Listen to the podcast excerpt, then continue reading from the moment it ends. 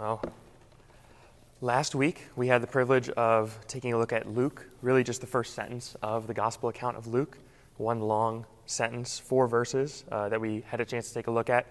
And in last week's time, we spent a little bit of time unpacking the purpose of Luke and why he was writing this gospel to us. And in those two purposes, really, we looked at Luke through two different lenses. One was Luke, the historian, him uh, as an accurate historian, looking at the events of history that had unfolded in his lifetime, the events that he had both lived through and heard of through eyewitnesses, and how he was going to record an accurate account of these things for the purpose of writing about them to Theophilus, so Theophilus could have certainty about the things which were written. And then we also looked at Luke through the lens of Luke the historian, or Luke the theologian, rather, and how he had certain theological ideas and certain theological uh, certain theological ideas to advance in the writing of his gospel. That he was going to talk about justification and prayer and the movement of the Holy Spirit and how the church is dependent on all these things. And most importantly, Luke is seeking to, especially for Theophilus, to give him assurance of his salvation. And in doing so, he's going to write a lot about the inclusion of the Gentiles within the promised Jewish Messiah. How Jesus came not only as a Messiah to the Jewish people and the answered king through the line of David, but also as the Savior of the whole world, as Luke, particularly through his parables and through all of his other stories, will tell us about. Uh, that this was really one of the main reasons that Jesus came to the earth. And in doing so, he tells us that he's going to write for us an orderly account. And here tonight, we get to take a look at the first story that takes place in this orderly account that Luke is trying to write to us, to Theophilus, and uh, through generations past, we get to read about it. And it's interesting that in this very first story, Luke could have started in all different kinds of places. And if you look at just the three other gospels that we have access to, you can see the different places in which this story could begin. He could have, like Matthew, began with the lineage of Jesus, starting from the prophets of old and moving through and tracing the, the actual birth uh, right that Jesus followed, the line, uh, really tracing him through to the line of David as that route. You could have, uh, like Mark, started with John uh, the Baptist's public ministry and how John the Baptist comes to prepare a way for the Lord, and then he immediately says, This is the Messiah, this is the Lamb of God, and then started off there. Or, like uh, the Gospel of John does, he could have started at, at the beginning of all time. The Gospel of John starts, In the beginning was the Word, and the Word was with God, and the Word was God. And so he could have started it there. But Luke, in seeking to write an orderly account, has a specific reason why he begins the account here with the announcement of the birth of John the Baptist and with the prophecy of that announcement coming. There's a reason why he does this and why he starts it here. So we should take a close look at why this story is here, why it's the first in the story of the orderly account that Luke writes for us. And really, to understand this and ask the question, why does Luke start with the prophecy of John's birth? Uh, we really have to take a look at Malachi chapter 3, verse 1. So if you will turn to the very end of your Old Testament, Malachi chapter 3, verse 1.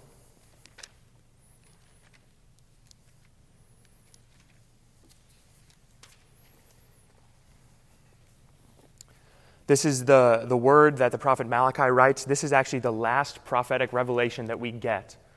And then we have 400 years of silence before John the Baptist.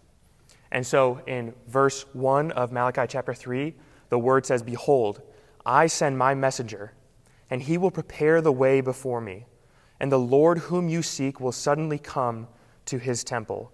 And the messenger of the covenant in whom you delight, behold, he is coming, says the Lord of hosts. Malachi chapter 3, verse 1 points to us a picture and a prophecy that then hangs in silence for 400 years, awaiting its fulfillment. And the fulfillment of that prophecy, the messenger who's, to be, who's going to be sent to prepare the way of the Lord, is John the Baptist. That is the messenger who's going to be sent. And so we can't start the story of John the Baptist in an orderly account with his public ministry, because before his public ministry, there's the prophecy of John the Baptist and what he's going to do. That this child was not born, attained a certain role, and then afterwards, the story is being told that before this child was even born, an angel showed up to his father and told him exactly who this child was going to be and exactly what he was going to put, do in redemptive history. So when Luke starts his orderly account, he starts here with the prophecy of John the Baptist. And this is important for us to know because we, we tend to read the Bible, and we read the Bible, especially in the gospel accounts, we read about parables and miracles and healings, and we tend to think that in all of history, these were just commonplace events. That there were angels all over the place, that everyone who was lame was walking, and that there was all kinds of miraculous things happening all the time. But if you look at the history of the nation of Israel and really at the whole picture of the world, there's only certain really narrow bands in history where prophecy and the miraculous and gifts of the Spirit and things like this occur.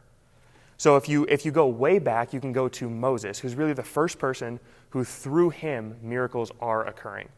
There were other miracles and miraculous things that happened before that time, but Moses is really the first person who, through the 10 plagues that he does to Egypt and through the wilderness, uh, you can start to see how God is moving through Moses and doing miraculous things, like parting the Red Sea. But this was not a normal experience. The purpose of this was for everyone to be aware that God was doing something unique at this moment in time and that no one could attribute it to anything else. God says to Moses that I'm going to make my, my glory great through what I'm going to do to Egypt, through what I'm going to do to Pharaoh.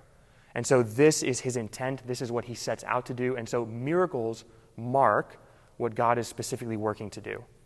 And then you really, after Moses closes off, you don't hear about a lot of miracles happening after that for actually a long period of time. The next prophets who do miracles are Elijah and Elisha and their ministry.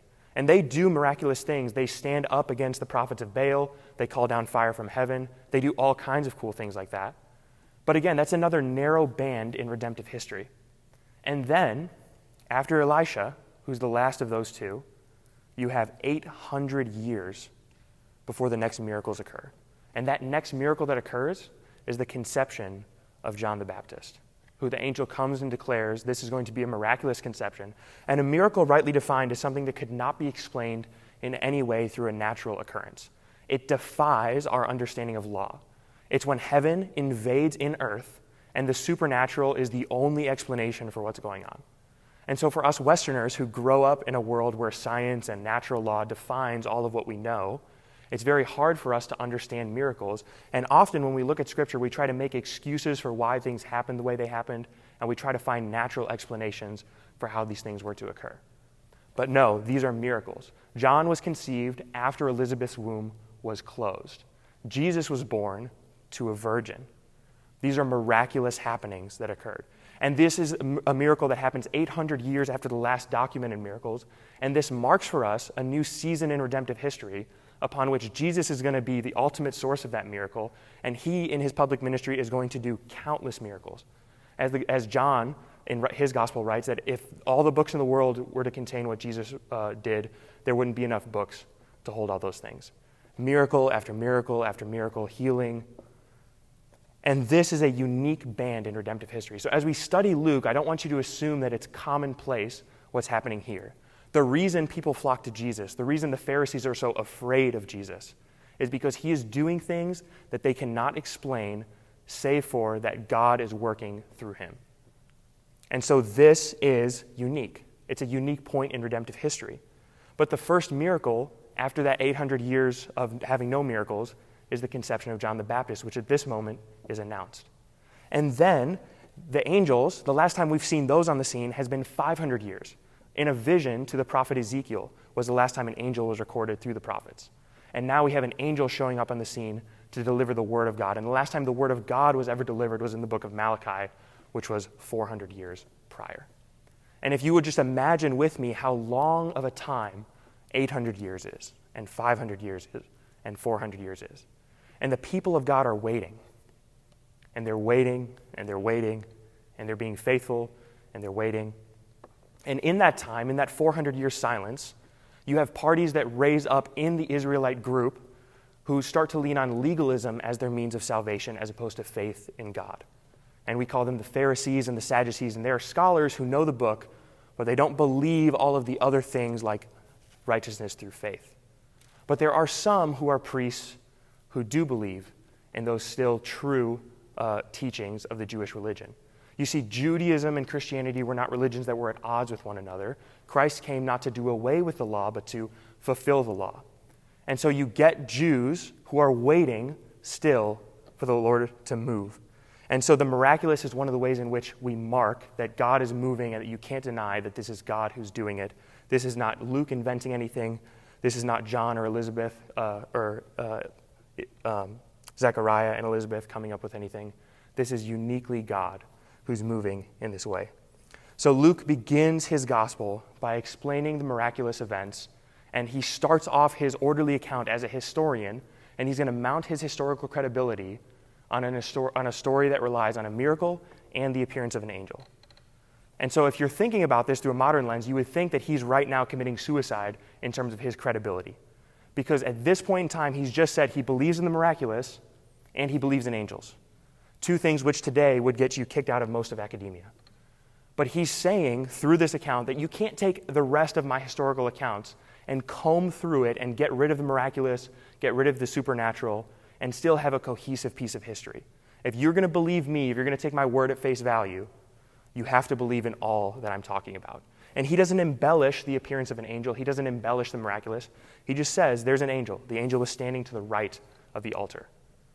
That, there, that the angel announces this birth. And he says it as commonplace. He's not dressing up the story, he's not trying to blow it up out of proportion. He's saying, There was an angel who shows up to this prophet in this certain period of time.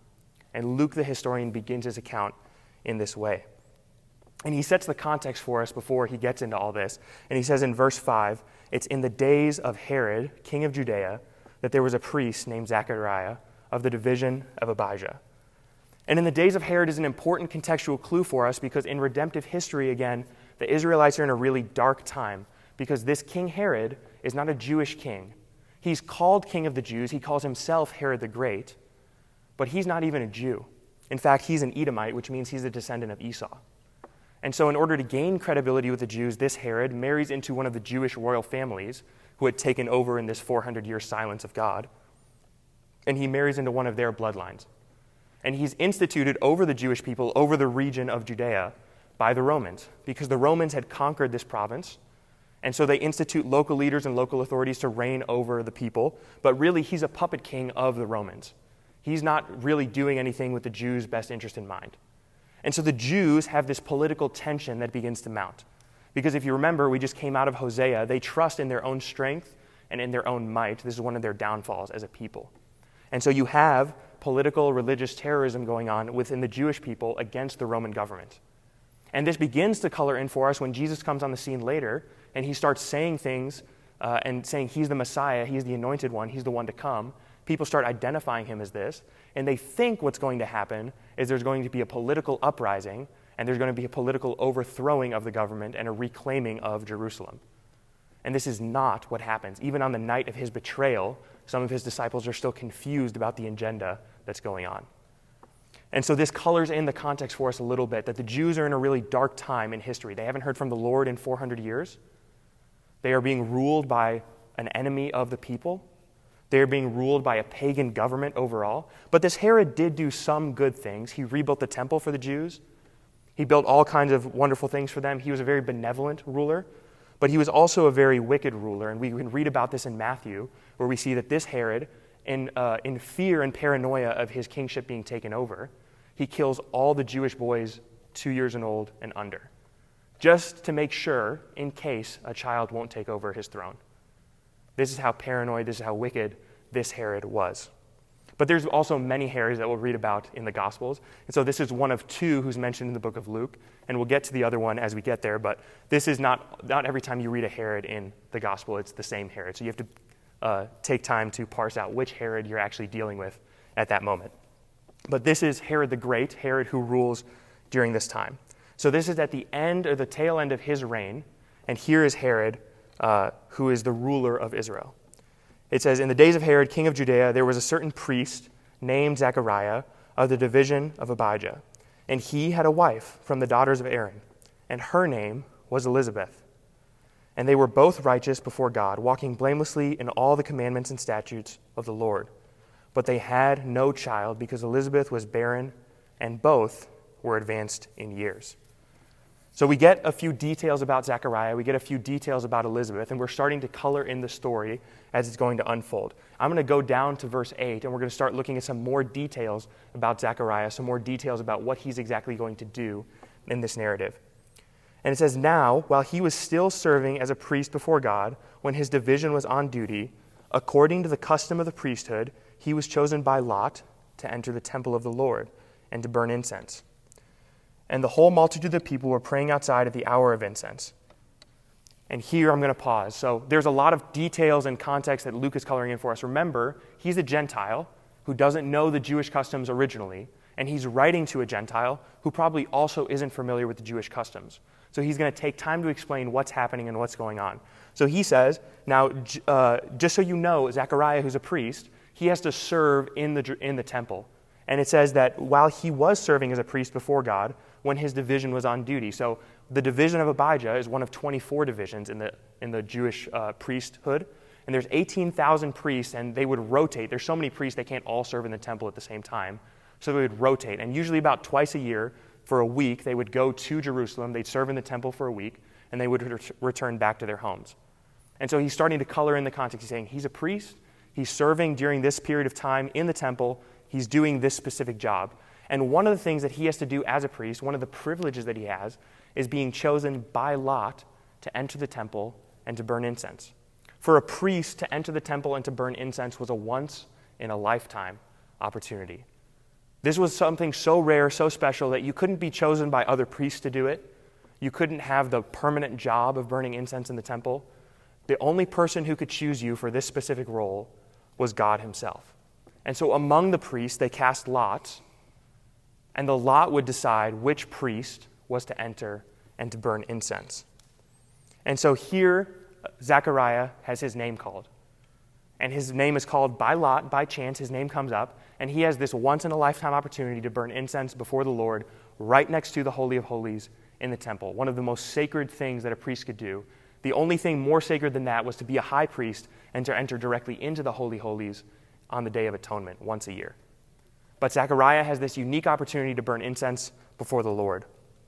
And we get another detail about Zechariah and his uh, piety to the Lord in that he married a woman named Elizabeth, who was one of the daughters of Aaron. So not only is he a priest, he also marries a woman who's not going to hinder his priestly duties in any way because she's all on board for the priesthood. In fact, her fathers, her brothers, her uncles, every man in her life would have been a priest because she's one of the daughters of Aaron who was the original high priest of the time of the Exodus from Egypt. And so she's in this lineage, so everyone she knows would have been a priest. And so Zechariah is not only a priest by trade, he's also a priest with his whole life. And so he's going to marry someone who's on board for that. And so he chooses Elizabeth, and her name is actually the name of Aaron's original wife. So she is, her family is very much about the priesthood. They're very uh, loyal to the Jewish religion. And we are even colored in further how loyal they both are to the Jewish religion and that they're both deemed as righteous before God, walking blamelessly in all the commandments and statutes of the Lord. Now, I think it's worth time to step aside and ask ourselves the question what does it mean here when he says they were both righteous before the Lord? Because if you read Scripture for any length of time, you're going to bump into other places where it says, where Paul writes, there is no one who's righteous, no, not one. So is Luke right now disagreeing with Paul on righteousness and who is and who isn't righteous? It's a fair question to ask. And I think it's, it takes a, it's a good idea for us to take time to step aside and ask this question and really examine what he means here when he says they were both righteous before God. And to kind of paint this picture out, I want to take a step back. In, in the English language, we do things like this as well. So Paul here isn't, or sorry, Luke here is not defying Paul. Paul would have been Luke's tutor, really, Luke, remember, studied with Paul, stayed by his side, even through prison, through beatings, up until really right before Paul's death. And so Luke is not going to defy Paul's teaching on righteousness. He's going to use the term righteousness in a different sense. And in English, we do this. So, for example, if someone is really, really, really tired at the end of a long day of work, or maybe at the end of a long week of work, or a long season of life of work, they might say, I'm dead. I'm dead. And what they mean by that is not I'm physically in the grave or I've, I've, my life is over. What they mean is I'm so tired that to put it on the extreme end of the spectrum, I'm going to describe myself as dead. So we use an ultimate word, death, to describe a state of extreme, uh, that's extremely on that end of the scale, an extreme state of tiredness. The word dead really just means to no longer be alive. But we will use that word to describe a certain state. Another way that we will use this word, uh, another English word, is we can say, I'm starving. And the word starving means someone is actually dying of hunger. But often, if you're just a little bit hungry and there's enough good food around you, before you sit down to eat, you'll say, I'm starving. And what you're describing is not you yourself at that moment are dying of hunger. You're describing a state of awareness of hunger, such an awareness of hunger that you're going to describe yourself as starving. You're on the continuum, not dying of hunger, but you're not full either. So you're trying to describe an extreme end of that continuum. And so here, Luke is describing not ultimate righteousness before the Lord. He's saying they are righteous and they walk blameless as two people who are in the extreme end of following obedience to God. Two people who are extremely obedient, who follow the statutes, who follow the commandments, who obey the law, and who do it faithfully. And they do it day in and day out. And Zechariah serves as a priest twice a year in the temple. And Elizabeth is the daughter of a priest family and they are both righteous before the Lord, which means to say that they are obedient to the commandments of God. This is unlike the righteousness of the Pharisees, in which they, in their right standing, try to earn favor with God and think that by their works they can stand righteous before God. That's what the Pharisees believe, that to obey all the commandments they would then stand justified before the Lord. But Luke's not saying that about these two people. In fact, as we'll come to find out later in the story, Zechariah is not without sin. He's not without sin. But it still describes him as righteous. Other places in Scripture that will describe people as righteous, we will read about Job in the book of Job being described as righteous. But he himself, according to his own testimony, says he's not without sin. And even Abraham, we see, is described as righteous. But Abraham does all kinds of sinful things, doubting God and giving up his wife because he doesn't want to get killed. So he's not a perfect man, but he's described as being righteous before the Lord. This is not righteousness in the sense that Paul says there is no one who's righteous, or this is not righteous in the sense that we say that Jesus was the only one who's righteous. This is righteous as talking about an extreme end of obedience. Blameless here describes a rare class of faithful obedience. There's really only a handful of people in Scripture who are described in this way. To be described in this way is a rare honor. And so Luke is going to take time to explain that these two are righteous because the very next thing he says about them is that they are both barren and without children, which would have been one of the greatest sources of shame for a Jew. And according to some Jewish documents, that this was actually one of the ways in which God rejected someone as being a Jew, was to give them no children. You see, children were an inheritance from the Lord, they were a great blessing from God. And in Scripture, children are always to be understood to be a blessing from God. And so, to be a Jew, to be someone who's so faithful in serving the Lord, and to be without children, is to bear a great social shame. And the assumption would be that there is some secret sin in the life of either Elizabeth or Zechariah or both, that it, God is now not going to bless them with children because of this sin. And so here they were going to bear a great shame. And so Luke is going to say they're barren, but they're righteous. They're righteous even though they are suffering from the great shame of barrenness. We're not to understand their barrenness as a source of sin that they're being punished for. It's really a source of preparation that God is going to use to mightily bless them and really the rest of the world. But Elizabeth and Zechariah are both deemed righteous. And what's interesting about that is to be a righteous Jew was to trust ultimately God for your righteousness. You see, I, I mentioned this earlier that uh, Christianity did not come to thwart Judaism or to undo it. Jesus himself says, I did not come to do away with the law. He was the Jewish Messiah, first and foremost. And when he comes to the Jews, he comes at the end of a Jewish prophecy where, he, where the Lord says, Wait, I'm going to send someone who's going to be my son, who's going to atone for your sins. And if you don't believe me on this, let's turn real quick to Isaiah chapter 61, verse 10. Isaiah chapter 61, verse 10. This is a Jewish prophet, someone who the Pharisees would have been very familiar with, but who unfortunately they did not understand. Isaiah 61 and verse 10. The prophet Isaiah writes this He says, I will greatly rejoice in the Lord. My soul shall exult in my God, for he has clothed me with the garment of salvation. He has covered me with the robe of righteousness. As a bridegroom decks himself like a priest with a beautiful headdress, and as a bride adorns herself with her jewels.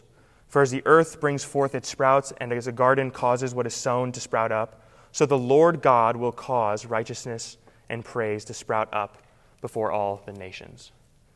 In Isaiah chapter 60, verse 10, 61, verse 10, we get a picture of what's called the imputed righteousness of Christ. That to be a Jew was to not only yourself be as obedient as you could be to the law, but ultimately it was to let go of those pieces in which you knew you fell short and to say that ultimately I need to trust God and God alone to fill in the gaps there. And actually, here Isaiah describes it as being totally covered with the righteousness of God. For he has clothed me with the garment of salvation. Luke will later write in a parable about the prodigal son, who at the end of that parable is clothed by the Father. And in that clothing, he is deemed as standing as a son of that family. This is the doctrine of the imputation of the righteousness of Christ. And a faithful, righteous Jew who studied all things closely and was waiting for God to move would have been waiting for a Messiah to come and to do exactly what's described here. In fact, if you turn with me a few chapters back to Isaiah 53, we get an even better description of that same servant who's to come. Isaiah 53, and we'll pick it up in verse 4. Where this person who's going to make way the righteousness of the people. This is how he makes the righteousness of the people, where all people can stand as righteous before God. He says it this way about this Messiah who's to come. He says, Surely he has borne our griefs and he has carried our sorrows. Yet we esteemed him stricken, smitten by God, and afflicted. But he was pierced for our transgressions, he was crushed for our iniquities. Upon him was the chastisement that brought us peace and with his wounds we are healed. All we, like sheep, have gone astray, and we have turned everyone to his own way, and the Lord has laid on him the iniquity of us all. To be a Jew, to believe the prophets, to believe the Old Testament revelation, was to believe that a, a Messiah was coming. And when this Messiah comes, that you would believe on that Messiah, because you were always waiting by faith for God to take your sins and, and hold back on them, pass over your sins, and eventually there would be a sacrifice who would one day atone for sins. Elizabeth and Zechariah would know better than anyone else that the blood of lambs and goats do not take away sin because year after year after year, sacrifices were made in the temple, and the Jewish people are no closer to salvation. They would know better than anyone else that this was true. And there are a few righteous Israelites, a few remnant, who are waiting for this Messiah and we will bump into them all over the place in the story of Luke. But Luke is writing this to tell us that, by the way, this is not a new religion, Theophilus. This is the completion of a years old religion, a religion before the beginning of time. The Old Testament and the New Testament saints are both saved in the exact same way, which is to trust in either the coming righteousness or, in our case, to trust in the already come righteousness of Jesus Christ on the cross. We cannot earn righteousness and right standing before God. For us to be deemed as righteous is for us to be obedient to the law, but to acknowledge that even in our obedience, we cannot earn favor before God, that we are ultimately reliant and dependent on Him to stand in our place. As Abraham, when he walks Isaac up to the altar, says that there will be a sacrifice provided, and he trusts that God will do this and he trusts the word of the Lord. Even scripture says in Genesis 15 that Abraham believed the Lord and it was counted to him as righteousness. Faith, salvation by faith, salvation by faith alone, was always preached in scripture. It's not a new doctrine that was invented by Paul or from the minds of other theologians. It has always been the case in scripture that faith and faith alone save.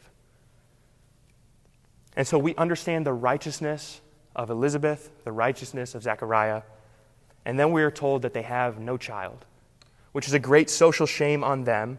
And now they stand in a culture that views them as unrighteous, but they are deemed as righteous before God. And so there's a question in there which is who are you trying to be righteous before? Would you rather people consider you righteous and see you as a holy person or see you as a good person? Or do you rather not care about all that stuff and you just care about who God sees you as. Some theologians have said it this way, it's been attributed to a lot of different people. Who someone is on his knees before God, that he is, and nothing else. That he is, and nothing else. It doesn't matter because at that quiet time before the Lord, you can't fabricate it, you can't fake it, you can't do anything any different. People won't know. It's you and God. God judges rightly. People don't. People screw up judgments all the time. We know this because there are people who make it faithfully in ministry careers their whole lives and then are found out in the end. And they deceived all of the people around them, but not God. He was never deceived. And in verse 8, we're going to pick up the story there and we'll move a little quicker through this part. He says, Now he was serving as a priest before God when his division was on duty according to the custom of the priesthood. He was chosen by lot to enter the temple of the Lord and to burn incense. And the whole multitude of the people were praying outside at the hour of incense. You see, the priest goes into the temple to burn incense, and when they burn the incense, they would sprinkle the incense on the coals, and a huge smoke would come up, and it would come out the top of the temple. And at that exact same time, when the people saw the smoke come out the top of the temple, they would all outside fall on their faces and pray to the Lord. And the incense and the prayers are both symbols of one another. That the incense symbolizes the prayers of the people of the Lord wafting up to heaven. And so the Jewish people would have prayed at the hour of incense. And then in verse 11, it says, And there appeared to him an angel of the Lord standing on the right side of the altar of incense. He's standing right there. Not a vision. Not, he's, not, he's not taken up into another space and has a vision. The angel manifestly appears before him just to the right of the altar. He can identify the location of where that angel's at. And, he, and Zechariah was troubled when he saw him, and a fear fell upon him. But the angel said to him, as all angels do as they introduce themselves to people, Do not be afraid, Zechariah, for your prayers for your prayer has been heard, and your wife Elizabeth will bear you a son, and you shall call his name John. And you will have joy and gladness, and many will rejoice at his birth. The angel says, Do not be afraid, Zechariah, your prayer has been heard. And then the question is, well, what was the exact prayer that Zechariah was praying that was heard and was answered? It's a good question because based on Zechariah's response, we can reasonably assume that he probably wasn't in that moment praying for a child for him and Elizabeth. Because if he was at that moment praying in faith for that child, and then the angel shows up and says, Your prayer has been answered, his response would have most likely been a lot different. From Zechariah and Elizabeth, this was likely a decades old prayer, one that they had faithfully prayed year after year after year, day after day after day, and had long since dismissed as God's just not going to answer that one. But the angel shows up and says, Zechariah, your prayer has been answered. Because the Lord is not slow as some count slowness. He does not, he is never late, he's never early, he's exactly on time, and he acts exactly as he sees fit. And an angel shows up, the first one in 500 years, and God speaks for the first time in 400 years. And the message from the angel, from the mouth of God, is that there will be a son who's going to be born to this couple who's been barren their whole lives, beyond the age of conception. And this son is going to be that forerunner. It says, Do not be afraid, Zechariah, your prayer has been heard, and your wife Elizabeth will bear you a son, and you shall call his name John. And you will have great joy and gladness, and many will rejoice at his birth. The angel says, Don't be afraid, your prayer has been heard. So not only has John's or Zechariah's long-standing prayer for a son been heard, and at this point in time is now answered, but John or Zechariah, in his role as a priest, is going to be given John as the answer to the prayers of the people. Which, as a priest burning incense and as the people outside are praying, they're praying for the coming Messiah. They're praying for the Lord to break his silence. They're praying for the silence to finally stop and for the Lord to come in power, come with his Messiah, and come in the full force of heaven. And the angel shows up to Zechariah and he says, Your prayer has been answered. And he could mean both prayers. He could mean both the personal prayer of Zechariah and Elizabeth from a long time ago, and he could also mean the prayer of the people and the prayer that Zechariah would have been praying at that exact moment in his priestly duties, which was for the people, for God to come down, for him to break his silence, for the people to finally once again hear from the Lord, for the Messiah to be delivered to them. He says, Your prayer has been heard. And here we come to the realization that the barren state of Elizabeth was not a punishment, but rather it was a blessing. The son who they will have has an extremely important role to play in salvation history. He has an extremely important role to play, and we're going to take a look deeper into this story as the weeks come. But I would like to invite the worship team up as we close tonight. And we're going to reflect a little bit on some of these truths. And in, in, in, terms of application, there's all kinds of ways we can go with this. There's all kinds of things to draw out of this text. But the one that really landed on me this week was that prayer from, John, from Zechariah and from Elizabeth, that years old prayer. And I wonder, us in today, when we work in a world where time is of the essence, and if something doesn't get done that day, we consider it never to be done. How often are we faithful to pray to God year after year after year for the same thing? To make our requests known to God because God is faithful to answer requests. In His perfect timing, in His right timing, He is faithful to answer requests. And so, as a, as a means of reflection, I would like you to, to think about that, that prayer that was answered for the people, and how God is faithful to answer that prayer for Zechariah and for Elizabeth, and how He ought to also be faithful today to answer our prayers as well, because He's the same yesterday, today, and forever. And then the answer to that prayer that the angel fully spells out, we're going to read more about next week. Would you close with me in prayer?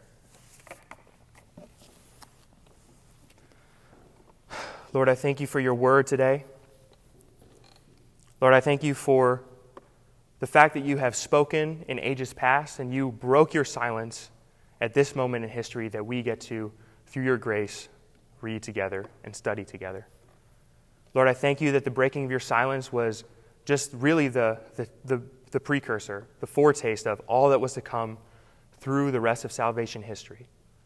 Lord, I thank you that through the angel, through the priest, through the barrenness of Elizabeth, that you would make your name great through that son.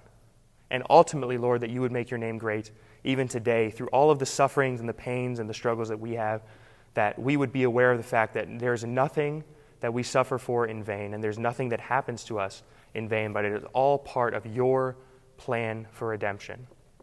That nothing surprises you, God. And we thank you for that truth. In your name, amen.